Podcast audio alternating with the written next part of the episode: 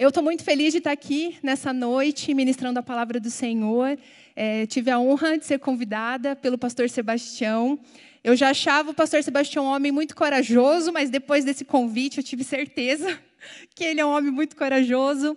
Eu agradeço realmente o convite nesse dia tão especial, Dia dos Pais. Eu quero também me apresentar. Eu sei que algumas pessoas não me conhecem, então meu nome é Débora. Eu sou esposa do pastor João, que vocês veem com mais frequência aqui. E nós somos pastores lá na igreja em Santa Felicidade, na Alameda em Santa Felicidade. Então, irmãos, para nós falarmos hoje, nessa noite tão especial, noite de Dia dos Pais, onde eu tenho certeza que você já foi tão abençoado por tudo que você já ouviu, que fluiu desse altar, hoje pela manhã, uma palavra tão poderosa, uma palavra que nos encorajou, esses louvores, tudo aquilo que foi ministrado. Eu creio que teu coração está cheio mas também eu sei que a realidade de muitos filhos, de muitos lares, é uma realidade desafiadora nesses dias. Nós sabemos que muitos não têm seus pais presentes, muitos não têm um relacionamento próximo com os seus pais, mas eu creio que o Espírito Santo de Deus nos moverá ao entendimento de que Deus é o nosso Pai perfeito. Por isso que nós precisamos entender por que nós precisamos de um Deus que é Salvador, de um Deus que é Senhor? Porque todas as nossas faltas, tudo aquilo que nós temos como carência, como dor, como trauma, o nosso Deus perfeito, Ele nos supre e Ele vai fazer assim na tua vida nessa noite, em nome de Jesus, essa é minha oração. Que independente da tua realidade, enquanto filho, enquanto pai, que você seja tocado nessa noite pela consolação do Espírito Santo, pela presença poderosa de Deus Pai, pela alegria gerada na certeza de que Ele é Deus presente, de que Ele se importa com a tua vida, de que Ele tem novidade de vida para você, em nome de Jesus. Quero te convidar a abrir a sua Bíblia em Deuteronômio, capítulo 6. Nós vamos ler do versículo 4 ao 9. Deuteronômio 6, 4 a 9. O tema dessa mensagem é Pai, um homem de valor. Existe valor na paternidade. A paternidade é algo honroso, é algo digno. O texto diz o seguinte: Ouça, ó Israel, o Senhor, o nosso Deus, é o único Senhor. Ame o Senhor, o seu Deus, de todo o seu coração, de toda a sua alma e de todas as suas forças. Que todas essas palavras que hoje lhe ordeno estejam em seu coração. Ensine-as com persistência a seus filhos, converse sobre elas quando estiver sentado em casa, quando estiver andando pelo caminho, quando se deitar e quando se levantar. Amarre-as como um sinal nos braços e prenda-as na testa. Escreva nos batentes das portas de sua casa e em seus portões. Amém? Nós podemos ver aqui nesse texto que um povo de Deus tinha um relacionamento, era encorajado a ter um relacionamento íntimo com o Senhor. O texto vai dizer: ame o Senhor de todo o coração, com toda a sua força, com todo o seu entendimento, nos mostrando essa intimidade, esse relacionamento próximo ao Senhor.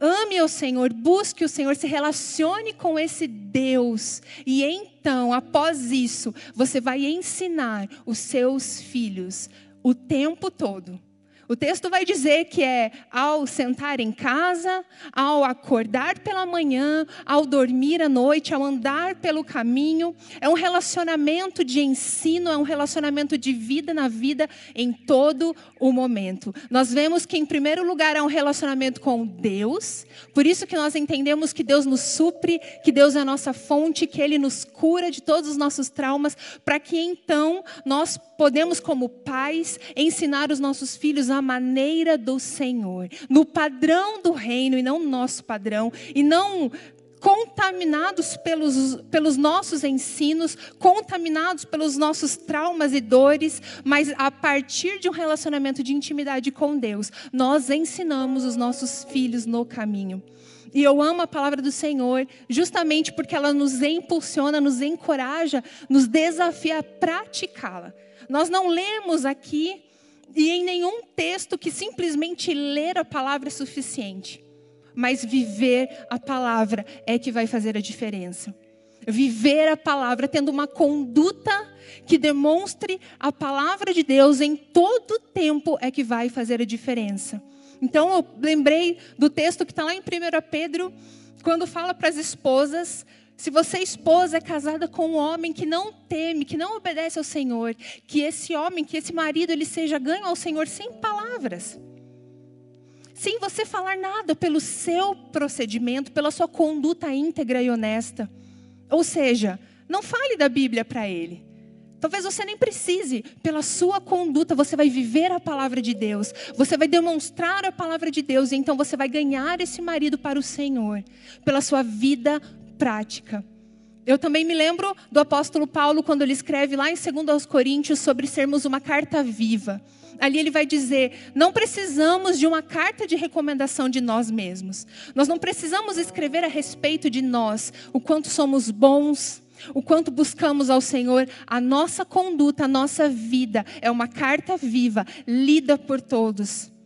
Escrita pelo Espírito Santo de Deus, não em pedra, não em papel, é vida transbordando. Mas, irmãos, paz, você que está nos ouvindo nessa noite, eu tenho certeza que isso dá um temor no teu coração, porque é difícil, é muito desafiador é um trabalho árduo. E eu sei que a paternidade também, apesar de ser muito honrosa, apesar de ser cheia, carregada de valor, ela é um trabalho árduo. Talvez o mais árduo trabalho de um homem nessa terra seja a paternidade. E eu, observando muito, nessa semana que eu sabia que ia ministrar, eu vi uma situação anteontem lá em casa acontecendo, onde eu pude testificar de vida na vida, sendo algo muito eficiente, poderoso e real. Nós recebemos uma notícia na sexta-feira à noite lá em casa do falecimento de uma irmã muito querida lá de Santa Felicidade. Ela, infelizmente, teve complicações pelo Covid, nós estávamos orando por ela, mas o Senhor a levou. E naquela hora em que o marido dela ligou lá para casa, pastor João atendeu o telefone e depois que ele ouviu essa notícia, chorou muito. Nós começamos a chorar, eu e ele. Nós ficamos muito tristes, muito abatidos com essa notícia. E as nossas filhas estavam ali, vendo aquela situação. E para um filho ver o pai, que é o seu sustentador, o pai que é sempre tão forte, chorar, estar triste, aquilo abalou as nossas filhas, principalmente a mais nova. E ela ficou querendo saber o que tinha acontecido. Então João explicou para ela. E ela ficou muito chateada. E ali ela pôde desabafar, nós deixamos ela falar, e ela falou assim: Eu não aguento mais esse Covid, pai. Eu não aguento mais as pessoas estarem doentes e tudo isso estar acontecendo. E ela falou, falou, falou. E eu falei assim: Meu Deus, o que, que o João vai falar agora? Porque a vontade nessa hora que dá é de não ser pai, é de não ser mãe, é de dizer: Deixa eu viver a minha dor, deixa eu chorar, eu estou triste. Mas não existe esse momento para quando você decide se levantar como um pai que vive a palavra do Senhor na prática. Você está revelando a palavra do Senhor em todo o tempo. Quando vai tudo bem, mas quando a dor chega. Quando você está no vale da sombra da morte, você continua vivendo a palavra do Senhor e demonstrando publicamente a palavra do Senhor. E eu me aquietei e eu pensei, se sou eu, eu ia dizer: hoje não, minha filha, amanhã eu converso com você. E ele, cheio de sabedoria, falou: Filha, nós estamos tristes. Sim, eu entendo a sua revolta, mas Deus continua sendo bom. Deus continua sendo Deus.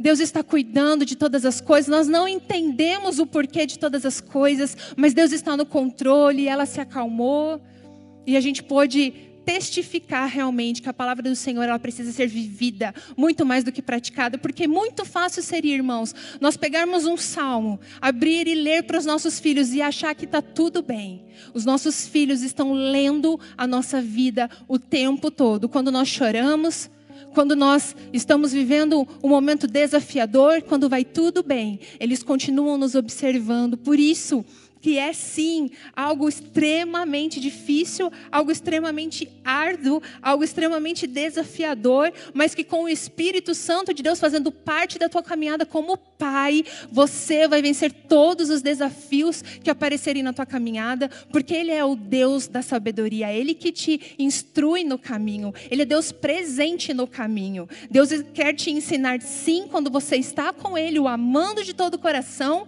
mas Ele não te deixa na tua paternidade, Ele está com você te ensinando. Então, quando você acha que não vai saber o que fazer, o Senhor sabe. E Ele vai te instruir em todo o tempo. Convide o Senhor a fazer parte da tua paternidade nesse tempo tão desafiador. Não vença sozinho, não queira vencer sozinho. Irmãos, nós temos visto também nos nossos dias muitas pessoas talvez negligenciando esse processo de alcançar esse lugar honroso Infelizmente, nós nos deparamos com muitas pessoas que querem o lugar, que querem o lugar de honra, que querem o bônus das conquistas, muitas vezes sem passar pelos processos e pelo esforço que é estar no caminho. Então, às vezes a gente ouve alguém falando assim: "Ah, eu quero tanto emprego, eu preciso tanto de um emprego". E aí Deus abre a porta de um emprego, mas essa pessoa ela queria o um emprego. Ela queria de repente o salário no final do mês, mas ela não queria o trabalho. Ela não contava que aquele emprego daria para ela um trabalho. Acordar cedo, pegar às vezes mais de um ônibus, chegar tarde em casa, fazer hora extra tem um trabalho junto com o bônus no final do mês, existe um esforço. Muitos pensam no casamento, eu quero casar, eu quero ter uma família, mas poucos são aqueles que pensam em desempenhar o seu papel de cônjuge. Eu quero me casar porque eu quero ser um esposo, eu quero ser uma esposa. Eu quero ser um pai, eu quero ser uma mãe, não simplesmente eu quero ter filhos. É totalmente diferente. Nós às vezes usamos isso até na palavra de Deus. Nós cremos que todas as coisas cooperam para o bem daqueles que amam a Deus e nós paramos aí. Mas a Bíblia vai nos dizer lá em 1 João: quem ama Deus? Aqueles que têm os meus mandamentos e os guarda, este é o que me ama. Ou seja, sim, irmãos, todas as coisas cooperam para o bem daqueles que têm os mandamentos do Senhor, daqueles que guardam os mandamentos do Senhor. Ou seja, quem vive, quem pratica, quem ama a palavra do Senhor, para estes, todas as coisas, todas as coisas vão cooperar para o bem. Então eu quero compartilhar com os irmãos, com os pais, de uma forma muito especial nessa noite, alguns princípios, alguns deveres, algumas recomendações, alguns conselhos da palavra do Senhor, para que a tua paternidade nesses dias seja bem sucedida. E não importa, pai, a idade do seu filho. Talvez você esteja pensando, mas meus filhos já são até casados, meus filhos já são pais, eu já sou avô. Não importa. Ou talvez você não é pai ainda, você é filho, mas um dia você vai ser pai. Eu quero te dizer que enquanto você estiver vivo, enquanto você estiver vivendo nessa terra, há um lugar mais elevado para você caminhar com o Senhor, de mais entrega, de mais submissão, de mais santidade, de mais devoção para com Ele, para com a Sua palavra. Existem princípios, existem recomendações na palavra do Senhor para minha vida, para sua vida, para a vida das famílias, nesses dias, em nome de Jesus. O primeiro que eu quero compartilhar com os irmãos é: seja um pai que teme ao Senhor. Seja um pai temente a Deus. Lá em Salmos 112, versículos 1 e 2, diz assim: Aleluia! Como é feliz o homem que teme o Senhor e tem grande prazer em seus mandamentos. Seus descendentes serão poderosos na terra, serão uma geração abençoada de homens íntegros. Nós vemos aqui que a consequência de um pai que teme ao Senhor é ter uma geração abençoada de homens íntegros. E o que é temer ao Senhor, você pode pensar. Nós falamos tanto disso dentro das igrejas. Tema ao Senhor, tenha um coração temente a Deus, ensine os seus filhos sobre temor ao Senhor, e nós precisamos resgatar esse valor. Temer ao Senhor é entender a grandiosidade do Deus que nós servimos, é entender a santidade desse Deus. Ele é Deus santo, ele é perfeito, ele é poderoso, ele é Deus grande. E esse Deus que nós servimos odeia o mal. Temer ao Senhor é temer desagradá-lo. É viver uma vida que busca agradar o Senhor de todo o coração e que odeia o mal. Nós vemos isso em Provérbios 8:13, onde vai dizer: "O temor do Senhor é odiar o mal". Um pai que teme ao Senhor, um pai que ensina aos seus filhos sobre o temor ao Senhor, é um pai que odeia o mal. É um pai que não negocia com o pecado, é um pai que entende o seu papel de justiça nessa terra é um pai que revela a santidade do Senhor nesse tempo aos seus filhos. Um pai que teme ao Senhor, odeia o pecado, não negocia princípios. Eclesiastes 12, 13 diz: De tudo que se tem ouvido, fim é: teme a Deus e guarde os seus mandamentos, porque isto é o dever de todo homem. Eu, irmãos, tive a alegria de ter um pai que me ensinou isso desde muito cedo. Meu pai foi bancário durante toda a sua trajetória profissional, praticamente. E não foram poucas as vezes em que eu, criança, observei algumas situações em que ele tinha todas as oportunidades para se contaminar com ofertas, com jeitinho. E criança pesca todas as coisas ali no ar e eu ficava muito curiosa ouvindo. E às vezes eu até falava para ele, mas parecia tão boa essa proposta. Parecia algo vantajoso. E aí ele me ensinava, por mais vantajoso que pareça, faça sempre o que é o certo. Nunca negocie princípios. Seja correta. Não, não negocie, não ache que porque não tem ninguém vendo que está tudo bem que pode fazer. E eu fui crescendo sempre com esse entendimento. Por menor que seja a situação, irmãos. Às vezes você está dirigindo o carro junto com o seu filho. E aí tem uma placa, não estacione. E aí você pensa, mas ninguém vai ver. Vamos só estacionar só cinco minutos. O seu filho está vendo um jeitinho sendo dado. E isso não é temer ao Senhor. E isso não é viver uma forma que demonstre a santidade do Senhor.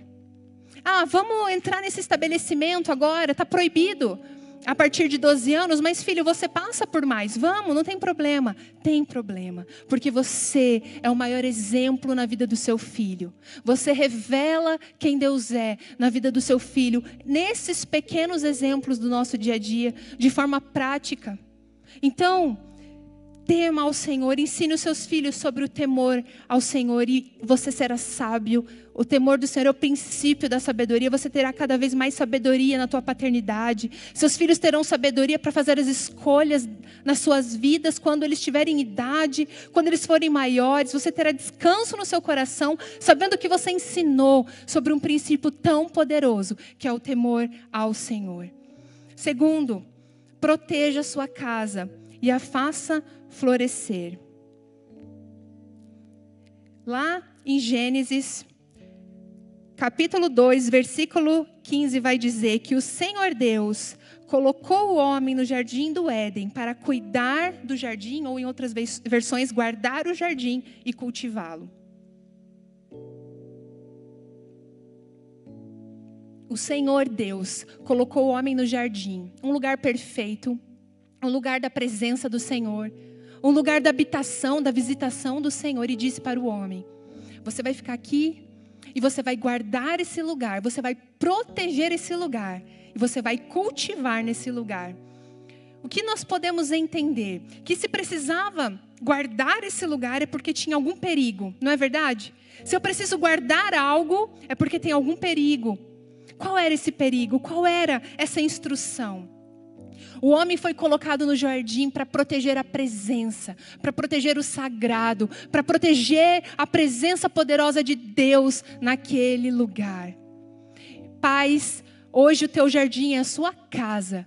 O teu jardim é sua família. O Senhor te colocou na tua família, exatamente na tua família, para ser aquele que guarda a tua família, para ser aquele que cuida da tua família, aquele que protege a presença de Deus dentro do lar. E para a presença de Deus estar no lar, algumas coisas precisam acontecer. Precisa haver perdão, precisa haver diálogo. Pais erram, e precisam reconhecer os seus erros, porque nos erros vocês estão ensinando os seus filhos. Filho, o pai errou, mas o pai se arrepende, o pai pede perdão. Vamos recomeçar. Ou, filho, eu te perdoo, você errou, e eu libero perdão sobre a tua vida, vamos recomeçar. Precisa haver um lugar à mesa onde vocês se olhem, onde vocês possam ter esses momentos em família. Guardar o jardim é guardar a presença de Deus dentro do lar, fechar as brechas, não negociar com o pecado e não achar que porque os filhos não estão vendo, então eu não perdi minha autoridade. Afinal de contas, eu estou fazendo isso escondido. Irmãos, eu quero dizer algo aqui com muito temor no meu coração. Enquanto eu estava preparando essa palavra, o Espírito Santo de Deus me falou que existem pais viciados em pornografia. Que existem pais com práticas de adultério E eu chorei um choro quando eu escrevi essa parte que não era meu. Um choro de dor do Espírito Santo de Deus. Mas nessa noite o Espírito Santo de Deus está chorando, está gemendo por causa de muitos pecados ocultos. E talvez você pensou assim, mas o meu filho não sabe. Eu sou uma autoridade, uma referência para ele, ele não sabe. Irmãos, no mundo espiritual você já deixou de proteger o teu jardim. Espiritualmente falando, a sua casa já está desprotegida. Você foi levantado como autoridade nesse tempo para guardar e proteger o teu jardim. Se posicione como tal. Se posicione como guardião do teu jardim, da tua casa. É um privilégio que Deus te deu, enquanto pai, enquanto sacerdote, enquanto autoridade. Não abra mão desse direito que é teu, desse valor do céu que é teu. Não transfira para outra pessoa e sabe, Deus é Deus de perdão, Deus é Deus de restauração. Se você quer entregar esse pecado hoje diante do Senhor, Ele está pronto para lançar na cruz. Ele levou na cruz todos os nossos pecados, as nossas dores, as nossas injustiças, as nossas ofensas. É a tua parte dizer, Senhor, eu me arrependo. Senhor, hoje é a noite da minha libertação. Hoje é a noite do perdão desse pecado oculto. Hoje é noite de reparar essas brechas, de fechar essas brechas. Hoje é noite de me posicionar como pai para guardar a presença do Senhor dentro da minha casa. Em nome de Jesus, se você quer fazer essa oração, faça agora. Não espere amanhã. Faça aí na sua casa, Deus está aí com você. Você não precisa estar aqui na igreja fisicamente. Você está em culto, o Espírito Santo de Deus está aí com você.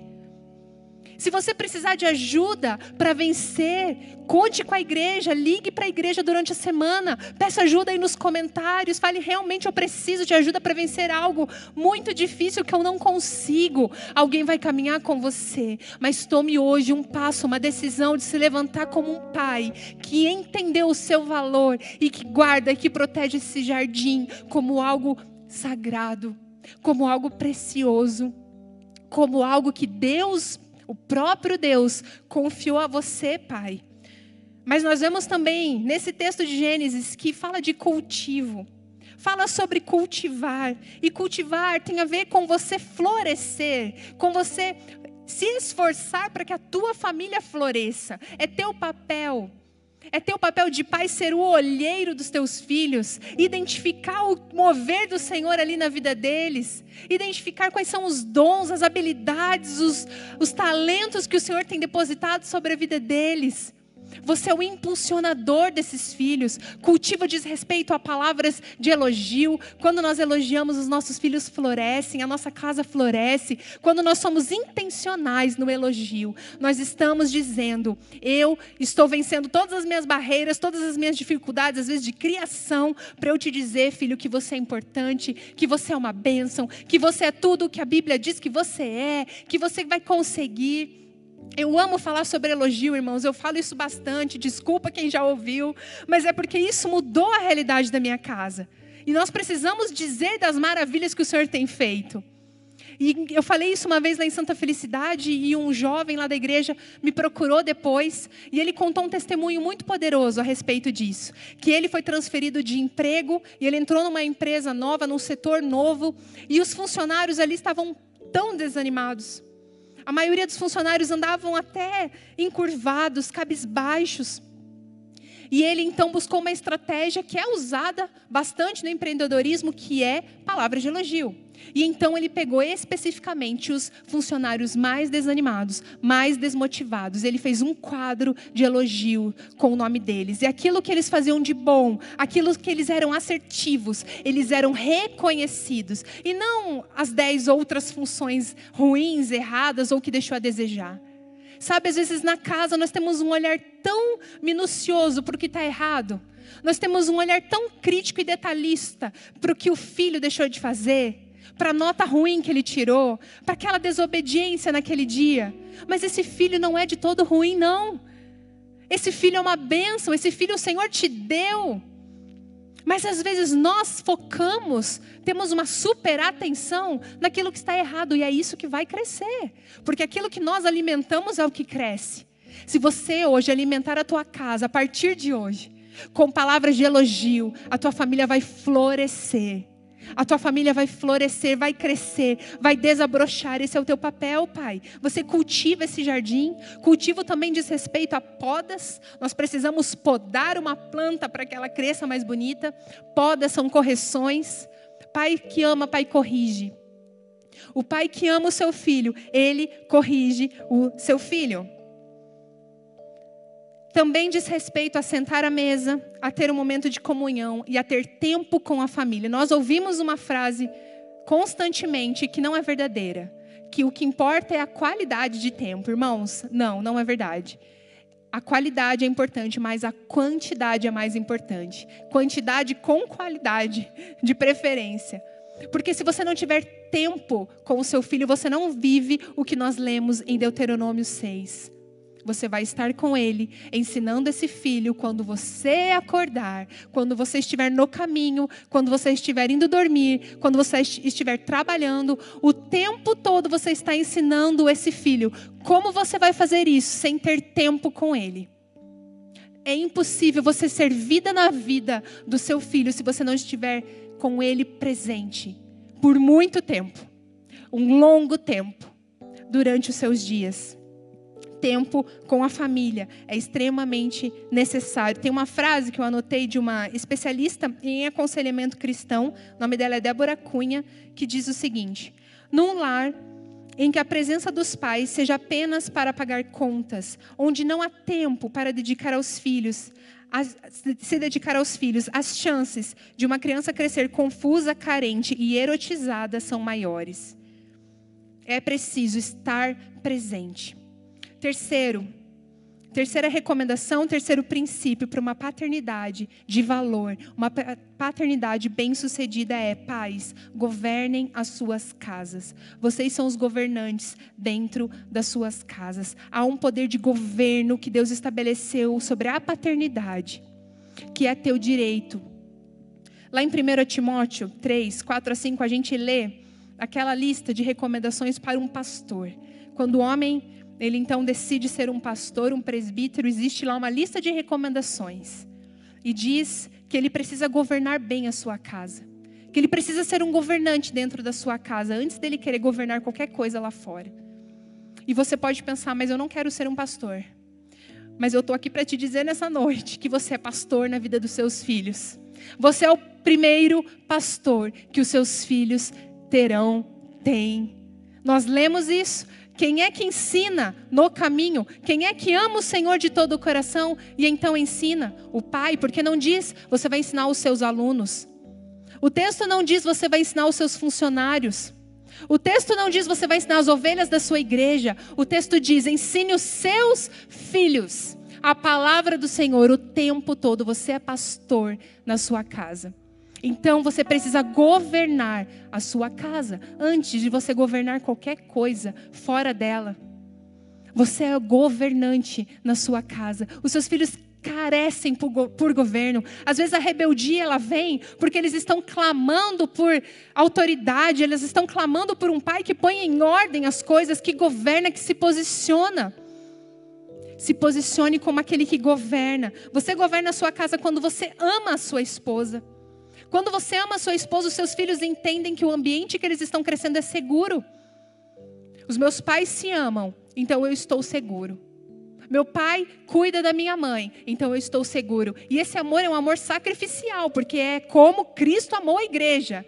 Então é aquele amor que dá vida, é aquele amor que paga o preço de morte, se for preciso. É um amor que vai a segunda, terceira milha. É um amor de sacrifício. É esse amor que a Bíblia exige do marido. Você governa a sua casa quando você ama a mãe dos teus filhos como Cristo amou a igreja. Você governa a sua casa quando você assume o seu papel e não transfere para outros, não transfere para líderes dos seus filhos, não transfere para o pastor da igreja, não transfere para os professores na escola, não transfere para os avós, para os tios. Quando você assume a responsabilidade e fala: Deixa comigo, que quem governa a minha casa sou eu, o pai. Deixa comigo que essa responsabilidade é minha. Vocês podem até me ajudar vocês são o meu apoio, mas eu sou quem governa a minha casa. Esse direito é meu. Pais, esse direito o Senhor delegou a vocês. Governem as suas casas. Você governa a sua casa quando passa uma visão correta do mundo espiritual para os seus filhos. Deuteronômio 6, 20 a 25, um pouco mais à frente do texto que nós lemos no início, vai dizer o seguinte: no futuro, quando seu filho lhes perguntar o que significam esses preceitos, decretos e ordenanças que o Senhor, o nosso Deus, ordenou a vocês, vocês lhes responderão: Fomos escravos do faraó no Egito, mas o Senhor nos tirou do Egito com mão poderosa. O Senhor realizou diante dos nossos olhos sinais e maravilhas grandiosas e terríveis contra o Egito e contra o faraó e toda a sua família. Mas ele nos tirou de lá para nos trazer para cá e nos dar a terra que sob juramento prometeu aos nossos antepassados. O Senhor nos ordenou que obedecêssemos a todos estes decretos e que temêssemos o Senhor, o nosso Deus, para que sempre fôssemos bem-sucedidos e preservados em vida, como hoje se pode ver. E se nós nos aplicarmos a obedecer a toda essa lei perante o Senhor, o nosso Deus, conforme ele nos ordenou, ele será a nossa justiça. Irmãos, que palavra poderosa. Esse texto está dizendo que vai chegar um momento em que os filhos fazem perguntas. Você vai ensinar no caminho, você vai escrever nos batentes da porta, você vai amarrar a palavra do Senhor na testa, você vai ser intencional, você vai desenvolver vida na vida. Vai ter uma hora que os seus filhos vão perguntar: que são esses preceitos? Que palavra é essa? Que vocês estão nos ensinando com tanto empenho, com tanta dedicação. E aí fica a nossa a pergunta para nós aqui: o que nós falaremos? Trazendo para os nossos dias, que testemunhos nós temos contado de que Deus já fez na nossa história para aumentar a fé dos nossos filhos? Irmãos, falem para os seus filhos de onde Deus o tirou. Conte a sua história. Sabe, filho, o pai era um perdido, um pecador, um pobre miserável. E o Senhor foi lá, mudou a minha história, me resgatou. O Senhor me abençoou, me deu você, filho, como herança. Sabe, filho, deixa eu te contar de onde eu vim. Deixa eu te contar histórias de sustento, de socorro, de provisão do Senhor. Aumente a fé dos seus filhos, contando que Deus é esse.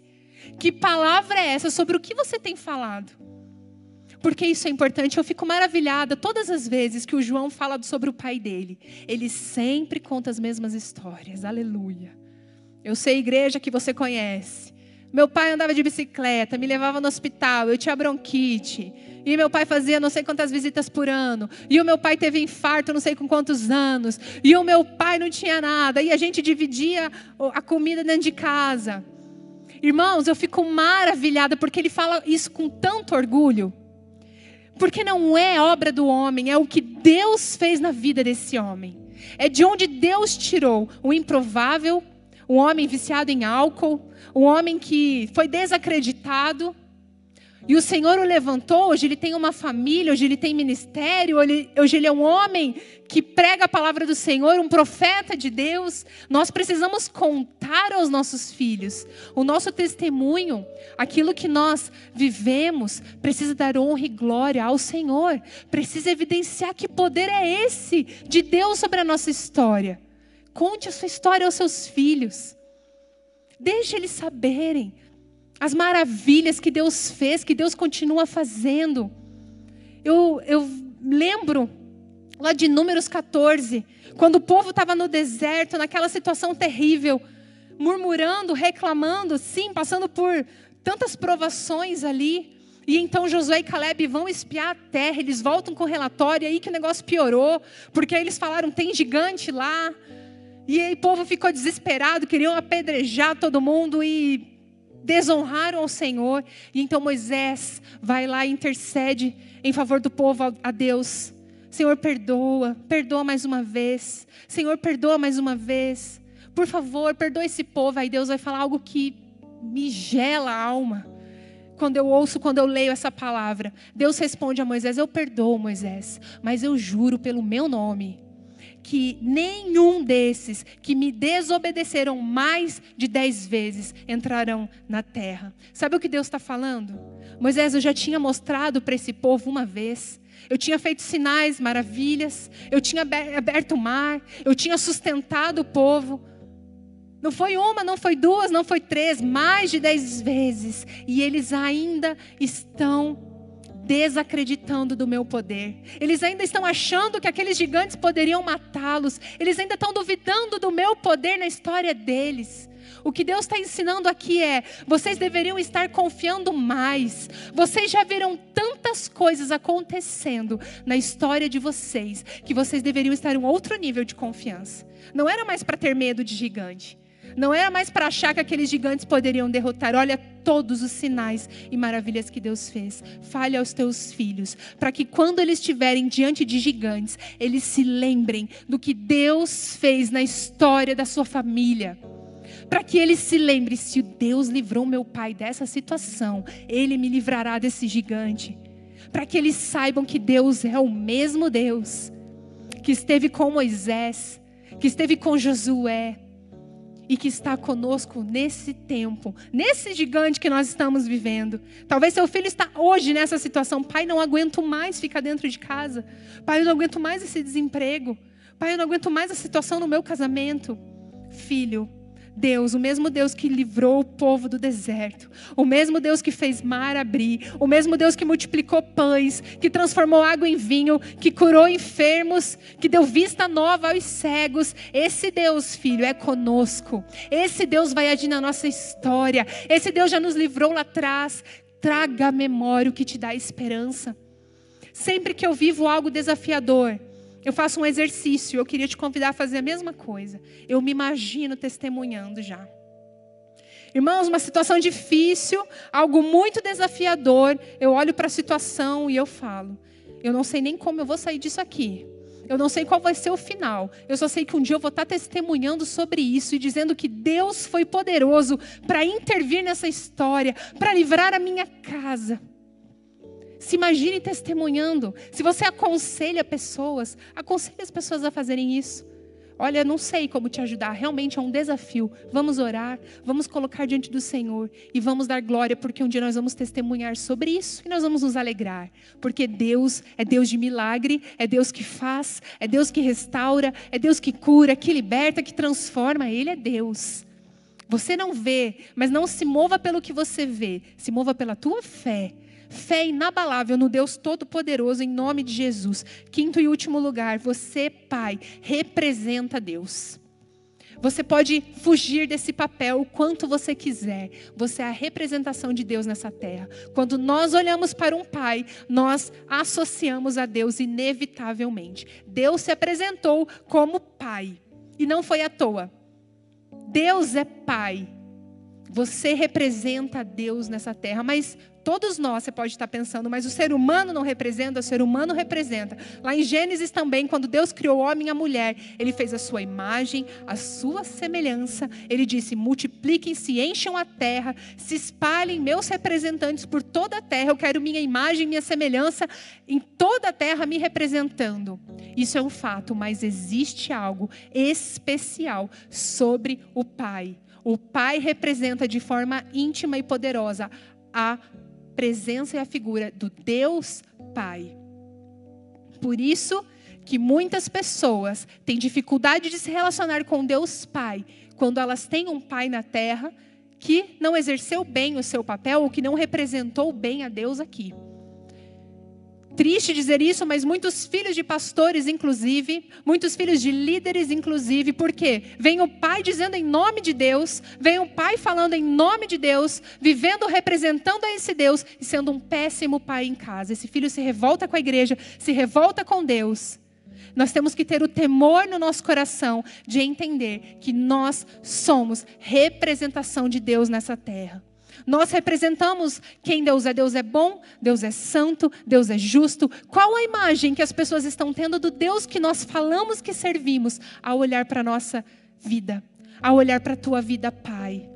Você representa Deus na terra. Números 20 vai contar a história quando jorra água da rocha. O povo de novo reclamando, pedindo água, sedento. Então Moisés vai lá e pede ao Senhor uma intervenção. E Deus fala para Moisés: fale com a rocha e ela vai jogar, jorrar água. Mas Moisés estava tão indignado com aquele povo. Moisés bate duas vezes na rocha. E Moisés fala com aquele povo rebeldes. Vocês são rebeldes. Será que nós teremos que tirar água desta rocha para lhes dar? E então o Senhor vai dizer a Moisés e Arão: Como vocês não confiaram em mim para honrar a minha santidade à vista dos israelitas, vocês não conduzirão esta comunidade para a terra que lhes dou. Aqui Deus está dizendo para Moisés: Como você não me representou. Moisés era o representante de Deus para aquele povo. Quando o povo olhava para Moisés, eles viam a vontade de Deus, eles viam o que Deus era, eles ouviam as palavras de Deus. De repente, esse Deus se mostra tão furioso. Esse Deus chama aquele povo de rebelde. Esse Deus bate naquela rocha, sendo que Deus não tinha feito isso. Moisés não representou a santidade de Deus e Deus não aprovou não aprovou. Como família, todos nós, como família, representamos ao Senhor. Quando eu entendo que, como esposa, eu me submeto ao meu marido como ao Senhor, eu estou então desenvolvendo o meu papel. Eu estou entendendo o nível, o quão elevado é isso. É ao Senhor. Filhos são convidados à obediência, à honra no Senhor, vai dizer o texto. Os maridos amando as suas esposas como Cristo. A nossa aliança enquanto família é com o Senhor em primeiro lugar. Porque, irmãos, quando os desafios chegarem na tua casa, quando você olhar para a tua família e não ver motivos para continuar, você se lembrará que a tua aliança é com o Senhor. Você se lembrará que, em primeiro lugar, você fez um compromisso com Deus, que você está firmado na palavra dele e que você entendeu que não importa o que eles façam, não importa a conduta deles, o teu compromisso é compromisso sacrificial. É no Senhor, e isso muda toda a nossa perspectiva. E eu quero te desafiar essa noite, lançar um desafio como igreja, para você reunir a sua família, talvez hoje, se você puder. Se tiverem distantes em outras cidades, que você ligue, faça uma chamada de vídeo, mas que você se comprometa a fazer esse compromisso se você ainda não fez. Eu quero fazer uma aliança com Deus diante de vocês, de que nós vamos ir até o fim juntos, de que nós vamos realizar e desempenhar as nossas funções enquanto família, os princípios e valores que o Senhor colocou em Sua palavra. Mas eu também quero fazer um compromisso com vocês diante de Deus. Faça isso, eu quero te encorajar a fazer isso nessa noite ou nessa semana, a se colocar como um pai que entendeu o seu valor, como um pai que não negocia o seu papel, como um pai que vai até o fim pela sua casa. Queria chamar os músicos aqui, nós vamos louvar ao Senhor. Nós vamos encerrar, na verdade, louvando ao Senhor. Mas eu quero ler o que diz lá em Salmos 128, antes de nós cantarmos. Tem uma frase que todo pai, que toda mãe, com certeza já disse para os seus filhos: Antes do lazer, antes do prazer, tem o dever. Esses foram os deveres que nós compartilhamos aqui nessa noite, mas Deus tem honra para a tua vida. Deus tem bênção para a tua vida. Hoje a Meg disse aqui de manhã, e eu tinha notado isso também. As bênçãos alcançam quem obedece. As bênçãos te perseguirão, pai, te perseguirão, mãe, família, filhos, quando vocês obedecerem ao Senhor de todo o coração. Existe o lazer, existe o bônus, existe a bênção. Quando nós vivemos em obediência, nós seremos abençoados pelo Senhor, é promessa dele para nossa casa. Salmo 128 diz: Como é feliz quem teme ao Senhor, quem anda em seus caminhos. Você comerá do fruto do seu trabalho e será feliz e próspero. Sua mulher será como videira frutífera em sua casa. Seus filhos serão como brotos de oliveira ao redor da sua mesa. Assim será abençoado o homem que teme ao Senhor. Que o Senhor o abençoe desde Sião, para que você veja a prosperidade de Jerusalém todos os dias da sua vida e veja os filhos dos seus filhos. Eu quero orar por você, pai.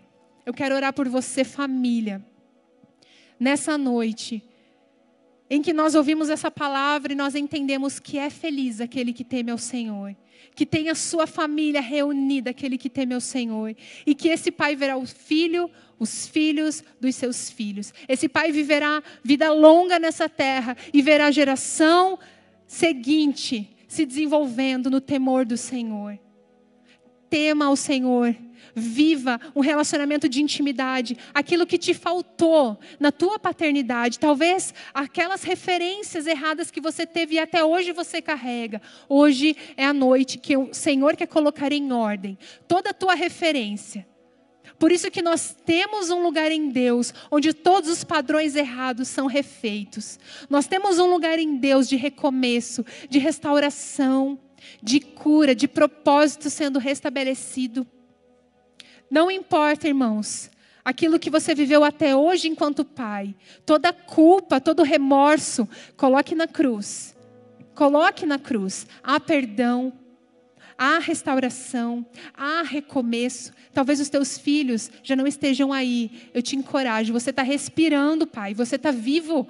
Tem jeito de você ser o melhor pai na vida dos teus filhos ainda. Tem como você ser a referência na vida deles.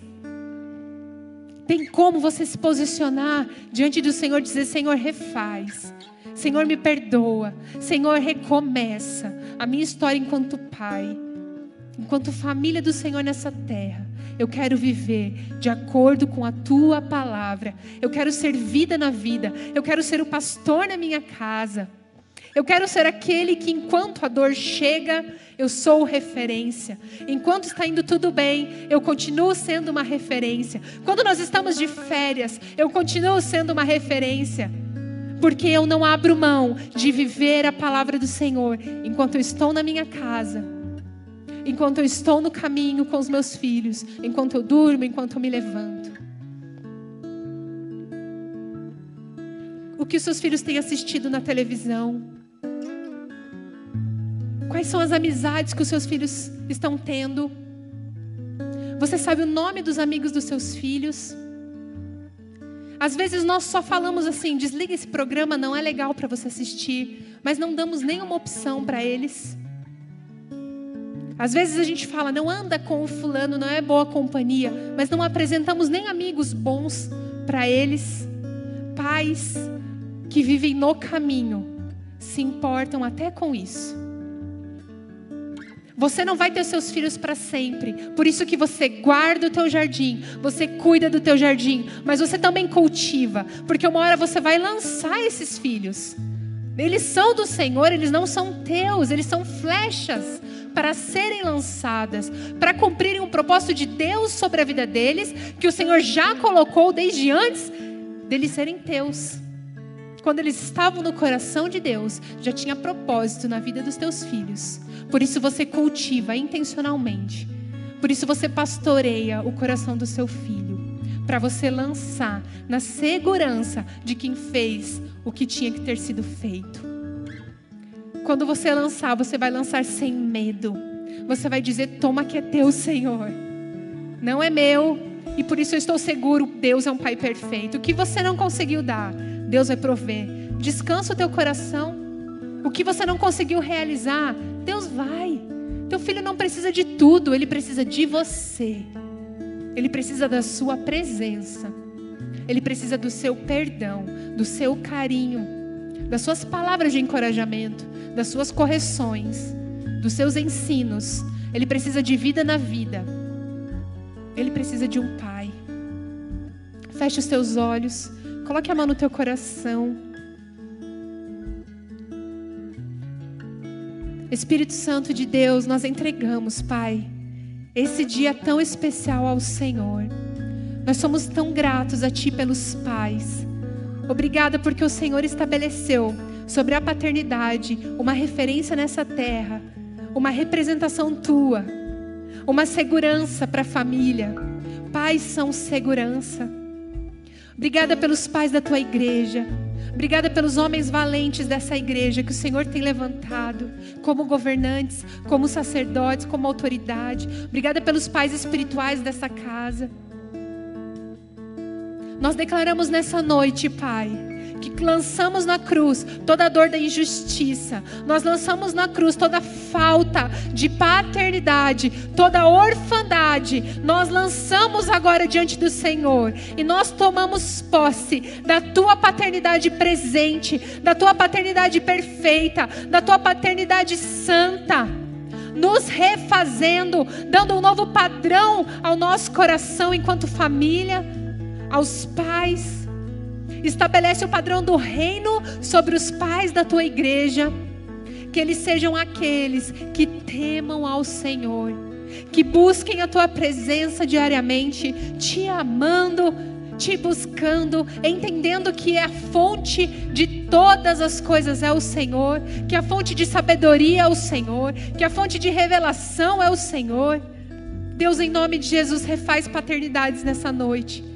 Que haja, Pai, reparação de brechas nessa noite dentro dos lares. Pecados ocultos agora que o Senhor revelou, nós lançamos na cruz também. E nós declaramos, Pai, que o Teu Espírito Santo fortalecerá, fortalecerá os Teus filhos para viverem, Senhor, em liberdade de vida, abandonando o pecado, abandonando práticas ocultas, abandonando aquilo que família, cônjuge, filhos não sabem, se arrependendo verdadeiramente diante do Senhor em primeiro lugar, mas também fazendo concertos diante do lar, como homens íntegros, dignos, que não negociam o seu papel de pai nesses dias. Senhor, levanta homens valorosos, cheios de valores eternos, que vivam a paternidade que agrada o teu coração, para a honra e para a glória do teu nome. Nós declaramos que será assim, nós concordamos como igreja, nós te amamos, Senhor. O Senhor é o nosso Pai perfeito, por isso nós não temos falta de nada,